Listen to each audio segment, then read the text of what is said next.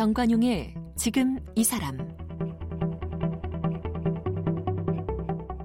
여러분 안녕하십니까 정관용입니다. 자, 큰 사고 없이 뭐 무난하게 평범하게 사는 것 생각보다 어렵죠.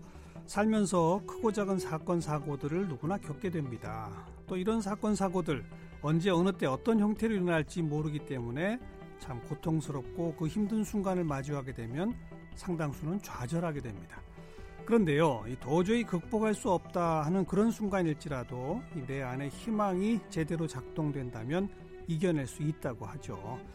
자, 산악인 박태원 대장 어, 등반 과정에서 동상으로 발가락 10개를 모두 잃은 그런 끔찍한 사고를 당했습니다. 하지만 이 재활 훈련을 통해서 그 장애를 극복하고요. 얼마 전에는 이 발달 장애 청소년들과 함께 해발 5,675m 히말라야 산맥의 간잘라 피크 등정에 성공했다고 그래요. 발달 장애 청소년들에게 등산의 즐거움 또 장애 극복의 길을 안내해 주고 있는 산악인 박태원 대장을 오늘 함께 만나겠습니다.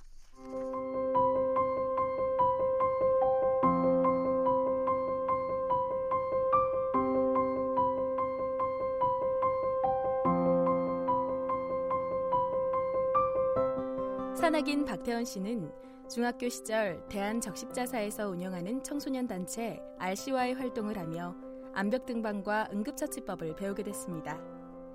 고등학교 때부터 본격적으로 암벽 등반에 나섰고 1983년부터는 일본 북알프스를 시작으로 해외 원정 등반을 했습니다. 1992년 여름 키르기스스탄과 중국 국경에 있는 해발 7,439m 포메다산 등반에 나선 박태원 씨는 한국 산악인 최초로 포베다산 정상에 올랐습니다.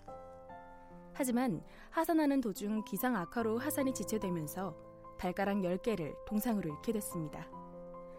암벽을 오르며 험한 산을 정복하는 것이 삶의 전부였던 박태원 씨는 발가락을 잃으면서 산에 대한 두려움이 커졌지만 등반을 포기하지 않았습니다. 수차례의 이식 수술과 재활 훈련을 통해 사고 2년 만에 해발 6,194m 북미 알래스카 맥킬리산 남벽을 오르는데 성공합니다. 맥킬리산 남벽 등반에 성공한 이후 산을 오르는데 자신감을 느낀 박태원 씨는 자신처럼 장애가 있는 사람들을 돕기로 결심합니다. 2007년 경기도 수원 지역 발달장애 아이들과 수원 광교산에 오르며 발달장애 극기 캠프를 시작했습니다. 그리고 지난해 발달장애 청소년들과 함께 히말라야 산맥 간잘라 피크 등정에 성공하면서 장애인들에게 희망의 사나이가 됐습니다. 네, 산악인 박태원 대장 어서 오십시오. 네, 안녕하세요. 반갑습니다. 박태원입니다. 네, 발달 장애 청소년들과 히말라야 5,675m 봉우리 오르신 게 지난해네요. 네, 맞습니다. 여기서 말하는 발달 장애는 어떤 거? 그 지적도 있고요. 그다음에 자폐 아. 혹은 다운 증후군 이걸 또 털어서 발달 장애 이렇게 예, 있습니다. 모두 몇 명과 함께 갔습니까? 히말라야는 아홉 명을 갔고요. 아홉 명. 네. 아홉 명의 발달 장애. 그다음에 지도자 열한 명. 지도자 일대일로 함께 같이 네, 그렇습니다. 네. 이 아홉 명의 연령대는요? 어, 중학교 3학년서부터요. 성인 27살까지 이렇게 돼 있습니다. 네.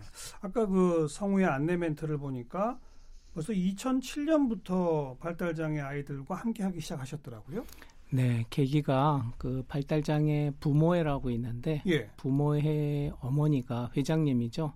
산에 아이들 한번 데려갈 수 있으면 좋겠다 어. 제안을 해서 그게 어 2년이 돼서 계속 산을 가다 보니까 목표가 생겨서 그다음에 히말라야까지 가게 된 것 같습니다. 벌써 12년 전이네요. 그러니까. 네, 그렇게 되네요. 어, 요번에 같이 간 친구들은 12년 전부터 만나오던 친구들도 있겠군요.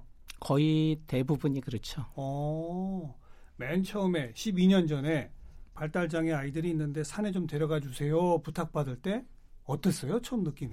처음에는 제가 뭐 시각장애인하고도 산에도 가봤고 어. 그 다음에 지체장애도 가봤는데 그 많은 횟수는 아니었지만 발달장애 아이들은 생소했었거든요. 그래서 예. 좀 걱정 반, 염려 반 이렇게 해서 했는데 또 제가 잘할 수 있는 거는 또 산밖에 없고 네. 또뭐 그러다 보니까 한번 용기를 내서 어. 또 한번 해봤는데 아이들이 진짜 천사 같아서 그래요. 그다음부터 계속 하게 된 것 같습니다. 처음 처음 어느 산을 갔어요? 수원에 있는 광교산입니다. 황교산. 네.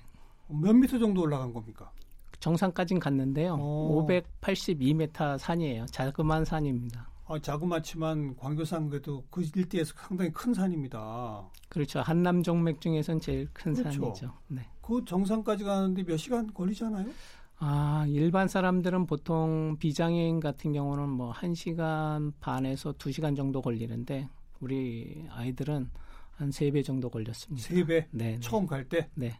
어, 어, 어 떻게 이렇게 시간이 많이 걸립니까? 어, 아직 어리다 보니까 어, 어, 그때 행- 몇 살들이었어요, 애들이?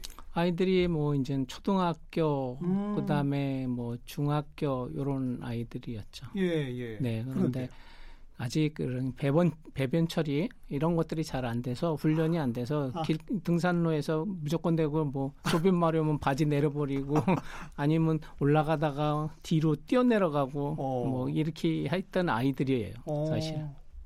아이고 등산로에서 그냥 바지 내리면 어, 예, 예. 어떡 합니까? 난감하죠. 그때 굉장히 난감했는데 그렇게 하면서 아이들이 너무 천 천사 같았어요 사- 제 눈을. 그러니까 산을 좋아는 해요, 다들. 그 처음에는 안 가는 애들도 있었고요. 어. 그런데 이제 점차 한 번, 두 번, 세 번 하면서 이제는 뭐 부모들이 산에 갈래 그러면 나 따라 나서고 어. 그다음에 또 간다고 그러고 어. 그게 이제 좀 자연하고 되다 보니까 아이들이 변하지 않는가 이렇게 생각이 점점 되는 거죠. 좋아하더라. 그렇죠. 어. 그리고 이제는 가다가 바지 내리는 일은 없어지고 있습니까? 지금은 없어요. 뒤, 뒤돌아서 혼자 막 뛰어내려가는 애는 없고요. 아, 아직까진 그런 애는 있어요. 즉 뭐냐면 아주 트라우마가 있는 것 같아요. 비행기를 본다든지 아. 배를 본다든지 기차를 본다든지 그러면은 일단 도망부터 가는 아이들은 아이고. 아직은 존재해요. 어. 네. 그래요. 그 아이들을 12년 동안 쭉 지켜보면서 함께 해온 거 아니겠습니까? 예. 나름 그 좀 장애 극복에 도움이 되던가요? 등반이라고 하는 게? 그 처음에는 제가 뭐 장애 이쪽으로 전공한 거는 아니지만 쭉 산을 이렇게 다니면서 느낀 거는 애들이 표정도 밝아지고 음. 또그 가장 엄마들이 아이들이 이 변한 모습을 저한테 말씀을 해주세요. 어떻게 변했다고 그래요? 아주 음, 정신적으로도 좋고 어, 그다음에 어떤 적극적으로 변하고 적극적으로 네네 어. 그래서 소극적이에서 어, 좀 폐쇄적인 애들이 좀 개방적으로도 변하고 예. 그렇게 도움이 되는 것 같. 자폐 극복에도 좀 도움이 되겠네요. 그렇죠. 어, 이제는 대장님 다, 다 알아보고 따르죠. 예, 저를 제일 잘 따르죠. 그죠? 예. 이제 대장님이 뭐 시키면 제대로 합니까 좀? 어, 훈련은 이제 신발 예를 들어서 이 등산화 끈을 못 묶어 보았어요. 한 그- 번도 어. 부모님이 다 묶어 줬는데 예, 예. 히말라야를 목표를 하고 그러면서 등산화 끈 못 묶으면은 안 된다. 음. 너희들이 묶어야 된다. 그랬더니 한 1년에 걸쳐서 신발 끈을 묶는 그런 훈련을 통해서 1년 이제는 거쳐서 예, 예. 어. 신발 끈 묶는데 1년이 건 된다는 건 상당히 고무적이죠. 이야. 히말라야는 언제부터 생각하셨던 거예요?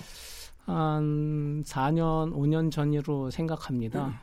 그 국내에서 처음에 이제 제일 아이들을 데리고 거마다는 설악산을 목표를 했는데 그 설악산을 목표로 해서 성공을 했어요. 대청봉까지? 네, 이야. 다 내려왔죠. 어. 일반인보다 비장애인보다 한 네배가 걸렸어요. 그래서 네 배? 만딱 이틀이 걸렸어요. 어. 그랬는데 그게 이제 용기가 돼서 그러면은 비행기 타고 한번 가보자. 그 목, 목표가 한라산이었었습니다. 제주도. 네. 예, 예. 그래서 제주도를 이제 두 번, 한 번은 여름철에 우기 때 정상을 못 가서 통제하는 바람에 정상을 못 갔고, 아, 그다음에 이제 17년도에 겨울에 드디어 이제 목표를 이루었죠. 겨울 그 눈발을 띄고 네, 네, 백록담까지. 네. 어. 그때 처음 갔을 때 4년 전으로 기억나는데 그때 목표 설정을 아, 거기서 이제 히말라야로 바꿨죠. 어. 한라산에 가서 어. 그래서 깃발을 하나 제작을 했습니다. 그래서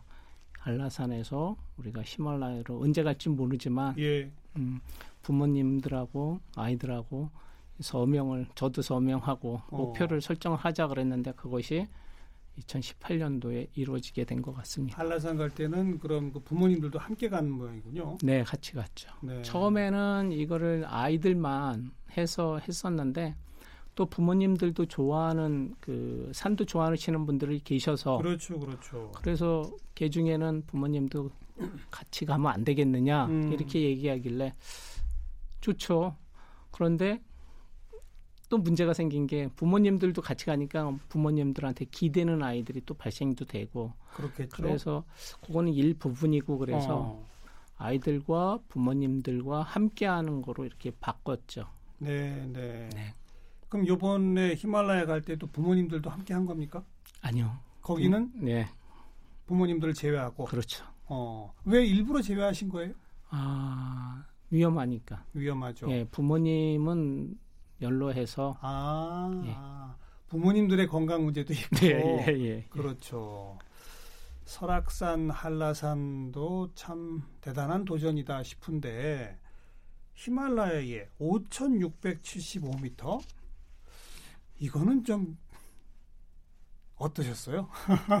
어, 한 16일을 어, 일정으로 해서 16일. 예, 일정으로 다녀왔는데 예. 그 이게 이제 비행기 타고 카투만두 가서 카투만두에서 샤브로베시라고 그 카투만두에서 이제 버스를 타고 하루 종일 가야 됩니다. 네. 그래서 그 네팔에서도 가장 처음으로 그 국립공원이 된 데가 랑탕 시마리예요. 그래서 랑탕. 예, 그래서 랑탕 시마레 거기에 예, 자리 잡고 있는 곳인데 거기에 이제 2박 3일 동안 어, 강진공파까지 마을에 최종 그 사람들이 살고 있는 곳이 강진공파입니다. 예, 예. 그래서 그 예전에 네팔 지진 때 그 거기에 아주 많은 사람들이 또 이렇게 문제가 됐던 네. 곳이기도 한데 네. 거기서 이제 베이스 캠프를 거쳐서 마지막 마을이죠. 네, 그 마을이 몇. 미터쯤에 있는 거예요? 어, 3,800에 있는 겁니다. 마지막 마을이 3,800. 네, 근데 3,000m 이상 올라가면 일단 고산증이 오지 않습니까? 오죠. 그죠? 예. 그 어떻게 아이들은 어땠어요? 그래서 어, 한시도 예, 눈을 뗄 수가 없었고요. 음, 잠자고 일어나고 먹는 거 이런 것까지 엄청 다 신경을 썼죠. 네. 그래서 개 중에는 고소증에 의해서 좀 상태도 안 좋고 그래서 머물러 있다가 다시 올라가고 그래서 아, 베이스 캠프까지는 모두 다 올라갔어요. 베이스 안전하게. 캠프는 몇 미터였습니까? 4,200입니다. 4,200. 네, 네. 예. 그리고 캠프 원이 5,100. 5,100. 네, 네. 어. 그리고 이제 정상에 갔다가 내려오게 됐죠. 그래서 네. 정상은 네 명이 최종적으로 아홉 명이 갔지만 컨디션 조절 뭐 이런 걸 다 해서 예, 그 예. 중에 가장 괜찮은 아이들 네 명을 거기서 또 최종적으로 돼서 네. 모두 다 갈 수 있으면 좋겠지만 예. 컨디션이 안 좋은 아이들도 그렇죠. 있어서 예, 네. 네 명이 정상에 갔습니다. 이게 우리 청취자분들 도움 좀 드리자면 원 캠프가 5,100이라고 했었잖아요. 네. 그러면 거기서 5,675m까지는 네, 하루에 그냥 올라갔다 바로 내려와야 되잖아요. 그렇죠. 그렇지 않으면 위험한 거 아닙니까? 네. 그럼 몇 시간 정도 걸렸던 거예요 마지막에 그 정상 네. 도전할 때? 우리 아이들은 그 비장애인보다 좀 늦거든요. 네. 그렇다고 그래서 위험하거나 그러지는 않은데 그래서 열- 새벽 아, 음, 12시에 일어나서 밤 12시? 네, 네. 어, 1시에 출발을 했습니다. 새벽 1시, 예, 그래서 정상에 9시경에 도착해서 오전 9시. 예, 그래서 내려오는 게 상당히 모든 히말라야나 뭐 등산이라는 게 다 마찬가지지만 위험하죠. 예, 내려오는 게 위험하거든요. 그래서 내려오는 시간이 더 많이 걸려서 음, 캠프원에 도착해서 점심 먹고 그다음에 베이스 캠프까지 하산을 했습니다. 하루에. 네. 어. 그, 네 명은 정상 올라갔을 때 어떤 반응을 보이던가요? 그냥 울- 눈물을 흘리더라고요. 울어요? 아이들. 예. 어, 이, 저도 처음에 산에 갔을 때 예, 그런 반응이었는데 아이들도 그런 반응을 보이더라고요. 예. 그래서 물론 발달 장애이지만 우리가 생각하는 게 하고 저희하고 저하고 똑같다라고 그 당시 때도 음. 생각도 들더라고요. 음, 참 힘들고 고생스러웠을 텐데. 네. 뭐 가다가 중간에 막 뭐 나 힘들다고 그만 알겠다고 막 이런 아이들은 없었습니까? 그런 거는 없었는데요. 이제 제일 문제되는 것이 아이들 배번 처리였었어요. 그러니까 어. 생활 습관이 다 집에서 이렇게 수세식에다가 자변기 비데를 사용했던 아이들이었는데 예, 예. 거기 가면은 이제 그런 것이 없잖아요. 네. 그래서 그것이 자변기인 줄 알고 그냥 걸터 앉아서 이렇게 다 묻고 아이고. 뭐 이런 아이들이 많았죠. 그래서 어, 항상 아, 화장실 갈 때마다 이렇게 씻겨주고 예. 참 고생 많으셨습니다. 아이 별 말씀. 어, 그래도 어쨌든 12년을 함께 하고 네, 네. 조금씩 조금씩 강도를 높여가고 설악산도 가고 한라산도 가고 이러다 네. 보니 비로소 성공할 수 있었던 거 아닌가 싶네요. 당연하죠. 그죠? 네, 맞습니다. 이 아이들이 기억은 다 합니까? 예, 그 설악산 간 거를 가장 그 당시 때 힘들어했어요. 그래서 네. 설악산 간 거를 아직도 이렇게 사담처럼 아주 그냥 그 남자가 군대 갔다 오면 군대 얘기하잖아요. 예, 예. 예, 그런 식으로 설악산 갔다 온 그 스토리를 아직도 아이들이 기억하고 그래요? 있습니다. 어, 네. 어, 그럼 물론 히말라야 갔다 온 건 더 기억하겠군요. 그렇죠. 어, 개 중에는 너무 힘들어서 또 갈래? 안 간대요. 네. 자, 우리 박태원 대장 뭐 어쩔 수 없이 옛날 얘기 좀 합시다. 네. 그 포베다산 등정하시다가 사고 당하신 건데 예, 포베다산 잘못 들어봤어요. 그 천산 산맥의 그 히말라야 북쪽에 그러니까 러시아하고 키르키스탄, 우즈베키스탄 사이에 중국령하고 사이에 있는 예. 산입니다. 그게 예. 이제 한문으로는 천산이고 영어로는 텐산인데 거기에 제일 높은 봉우리가 포베다봉입니다. 7,439m, 49m. 7,449. 예. 어쨌든 8,000m 이상에는 안 들어가잖아요. 그렇죠. 안 들어가죠. 근데 여기가 그렇게 어려워요? 어, 7,000m로서의 가장 북쪽에 있는 산이고요. 그런데 이제 저는 그 거기에 등반하는 사람들이 보면은 다 뭐 K2하고 버금간다라고 어. 예, 얘기하는 그런 산이더라고요. 네. 여기를 도전하셔서 성공하셨어요. 그죠? 네. 그게 1992년. 네. 몇 살 때십니까? 그러니까. 제가 스- 스물아홉 29. 네. 어. 성공했는데 함께 간 동료가 문제가 생겨서 이제 정상 갔다가 내려오면서 이제 너무 이제 피로하니까 음, 좀, 좀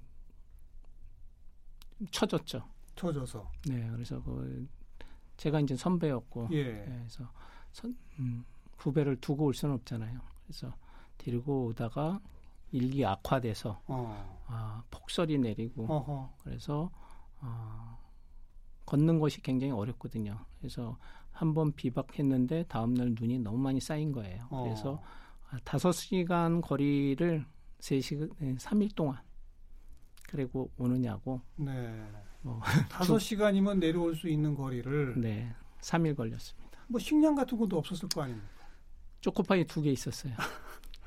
두 명이 저만. 혼자서 네. 후배는 없고 아예 입구. 근데 뭐 갖고 있는지 몰랐어요. 예. 그리고 3일을 계속 걸었던 게 아니라 그러니까 눈구덩이 파고 계셨던 거네요. 아니요, 조금씩 움직였죠. 조금씩 조금씩. 예, 조금씩 움직였는데 워낙 눈이 7천 높이가 7,000m니까는요. 어. 눈이 이렇게 허벅지까지 빠지니까는 아하. 한 걸음 한 걸음이 거의 아이고. 뭐 엄청나게 힘들었죠. 그리고 후배는 계속 기력을 못 찾고 예, 그래서 아, 좀 끌다시피 하고 어. 데리고 오고 로프로 묶어서 이제 동료도 하고 네. 뭐 그래서 어, 결국은 이제 잘 오게 됐죠. 거의 죽음의 위기에서 벗어나신 거네요. 비박하면서 눈 파고 비박하면서 뭐 사후의 세계라고 그럴까요? 음. 하루에도 뭐 몇 번씩 왔다 갔다 하는 거 기억납니다. 눈앞에 그런 게 보입니까? 어, 갑자기 이 암흑이 이 가스 낀것 마냥 그 whiteout 현상처럼 밝아집니다. 그 눈보라 치고 폭풍이 막 부는데도 어. 조용해졌어요. 조용하고 예. 눈앞이 밝아져요. 예. 어. 그래서 아 굉장히 편하더라고요. 그- 그런 게 그러다가 갑자기 다시 일기 악화돼서 예. 아 이런 것이 사후의 세계인가 보다. 예. 그래서 이렇게 왔다 갔다 몇 번 했습니다. 어. 아유 무사히 내려오셨는데 네. 글쎄 그때 발가락 10개를 다 잃으셨다고. 네. 어. 응급처치를 그럼 거기서부터 어디 베이스 캠프부터 하신 거예요? 어떻게 되신 거예요? 네, 다행히 그 현장에서 어, 외국 산악인이 음. 제가 아, 도움을 줬던 독일 산악인인데 그 분이 다행히 이제 의사였었어요. 예, 그래서 예. 저한테 저를 보자마자 주사를 24대를 놔줬어요. 어. 발가락 10개, 손가락 10개. 어. 위에 잇몸, 아래 잇몸, 그 다음에 양쪽 허벅지 그래서 24대를 놔줬는데 어, 발목이 이렇게 절단할 수도 있었는데 그 덕에 발가락만, 발가락만. 어. 네, 이렇게 잘 호전된 것 같습니다. 그 주사 없었으면 발목부터 그럴 확률이 손가락도 잃을 수도 있었을 거고 손가락은 괜찮았는데요. 어. 그냥 일반적인 동상만 걸렸는데 어, 발은 네. 발목까지 이렇게 까매지는 현상이 있었는데 도움을 받은 게 주. 후배분은 어땠어요? 발은 괜찮았고요. 어. 손가락에 약간 동상 걸렸는데 초기에 정상 가기 전에 그랬기 때문에 어, 제 장갑을 이제 보온 장갑을 이제 건네줬죠. 그래서 어. 그러는 바람에 지금은 완치돼서 전혀 이상이 없습니다. 아 그래요? 네. 그럼 정말 후배 때문에 그렇게 더 힘들게 내려오느라 결국은 박 대장님만 발가락을 잃게 되신 거네요. 그렇지 않죠. 이게 같은 동료이기 때문에. 아, 물론. 네. 네, 네. 자, 그런데 네. 이 발가락이 없으면 이 균형 잡기가 어려운 거 아닙니까? 예, 쉽지 않죠. 저 처음에는 헬차 타고 태워내고요. 어. 그다음에 목발 짚고 한 10개월 다녔습니다. 그, 그 정도입니까? 네. 어. 그런데도 산에를 또 가셨어요? 갔죠. 왜냐하면 제가 만약에 후배가 잘못됐으면은 음. 음, 아마 산에 못 갔을 수도 있었는데 어허. 그나마 잘 이렇게 안전하게 내려와서 예. 제가 다시 갈 수 있는 계기도 됐고 그래서 이제 뭐라 그럴까요? 저에 대한 사실 실망도 했고요. 그래서 어, 등반을 좀 마지막 등반을 하고자 마음도 먹었고 그랬습니다. 마지막 등반이란 무슨 뜻입니까? 그래서 94년도에 예. 그 2년 후에 알래스카에 있는 맥킨리봉이라고 있습니다. 예, 예. 거기에 가장 그 어, 험난한 루트죠. 거기 American Direct라는 루트를 어, 계획을 해서 혹시나 등반하다가 잘못되면 음. 멋지게 등반하다가 어. 하직했다 이런 생각을 갖고자 예. 어, 이렇게 이제 계획을 했는데 네.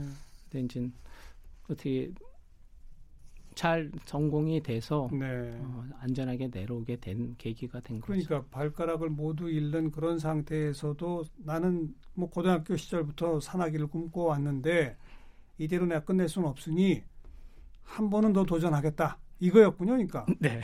어, 근데 그 한 번의 도전 목표가 맥킨리 산이었던 이유가 특별히 있나요? 아, 지구상에서 가장 추운 곳이었고요. 아, 산 중에는 아. 에베레스트보다 더 추웠고요. 어. 그다음에 거기는 그 셀파나 포터 가이드가 없는 산입니다. 아, 없어요? 네. 말 그대로 한 20km 배낭을 짊어지고요. 예. 40에서 50kg 짐을 썰매로 어. 각 본인이 직접 예. 끌고 예. 접근을 해서 거기서부터 정상까지 가야 되는 일부러 그러니까 힘들고 힘든 데를 고르신 거군요. 예. 그죠? 몇 분이 갔다 오셨어요 거기는? 저까지 해서 일곱 명으로. 어. 예. 그래서 무사히 다 네. 성공하고 내려오신 거군요. 네. 네. 물론 좀 조그만 사고도 있었지만 안전하게 다 잘 갔다 왔습니다. 거길 갔다 오시니까 네. 이제 난 이제 고산은 안 간다 이렇게 되신 겁니까? 그, 그 마음이 바뀌더라고요. 어떻게 해요? 어떻게? 아, 이제 그, 아, 그 당시 때 이제 제일 먼저 후배들이 얘기한 게 동상 하나도 안 걸렸다. 예, 네. 자랑스럽게 생각하고 예. 그래서 아, 이제 내가 할 수 있는 일이 이런 저처럼 발가락에 동상 걸리지 않, 않게끔 하는 네. 것이 이제 또 이제 지도하고 이러는 것이 좋을 것 같고 예, 예. 그런 생각이 바뀌더라고요. 그래서 계속 산에 다니게 됐고 산 쪽으로. 그러니까 예. 다니시지만 고산을 직접 도전하기보다는 다른 사람들을 지도하고 네. 이제 이런 식으로 그렇죠. 어. 그러다가 이제 아까 처음 말씀하셨습니다만 뭐 시각장애인, 네. 지체장애인, 네. 어떻게 또 그건 판단시게 된 겁니까? 어 그것도 장애인 단체에서 어, 뭐라 그럴까요? 어, 제가 이제 산을 좋아하니까 주변 예, 사람들이 예. 알아서 우리도 한번 산에 가고 싶은데 같이 한번 안내 좀 해달라 안전하게. 음. 그래서 그게 계기가 돼서 어, 그렇게 하다 보니까 어, 사실은 쉽지만은 않습니다. 아, 어렵죠. 네, 쉽지만은 않고 그래서 시각 장애인 같은 경우는 꼭 손잡고 가야 되니까 예. 일일이 다 설명해주고 이래야 되는데 그런 것도 굉장히 좀 그런 계기가 지속되진 못했지만은 근데 이제 발달 장애 아이들은 또 지속이 된 게 그나마 음. 저한테는 어떠한 다른 계기가 된 것 같습니다. 앞으로 큰 꿈이 있으시다고 제가 들었어요. 그 꿈은 뭐라 그럴까요? 그 사실 그 제가 장애 발달 장애 아이들하고 네. 뭐 산에 이렇게 면서 목표가 예. 히말라야였지만은 예. 어, 그 아이들을 음, 데리고 더 높은 산 제가 추구했던 것뿐만 아니라 네. 아이들도 더 원하지 않을까 음, 그래서 아이들 에베레스트를 한번 어. 데리고 가는 게 또 꿈이고요. 어. 그다음에 이제 장애인들 뭐 5월 달에 제가 이제 한 6년 전서부터 아이들 스포츠 클라이밍을 했어요. 지도하고 같이.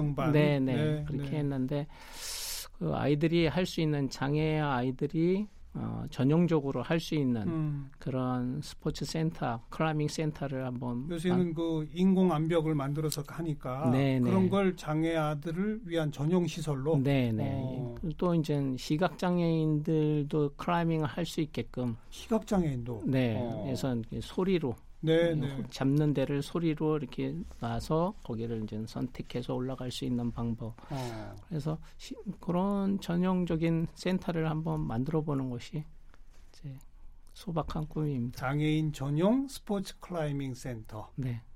지금 전국에 한 군데도 없죠. 예, 세계적으로도 없습니다. 세계적으로도? 네, 네. 어, 세계 최초로 꼭 좀 만들어 내시길 바라겠고요. 네. 그 아이들하고 에베레스트 등정하시게 되면 네. 또 한번 모시겠습니다. 감사합니다. 꼭 이루겠습니다. 산악인 박태원 대장 함께 만났습니다. 오늘 고맙습니다. 네, 감사합니다.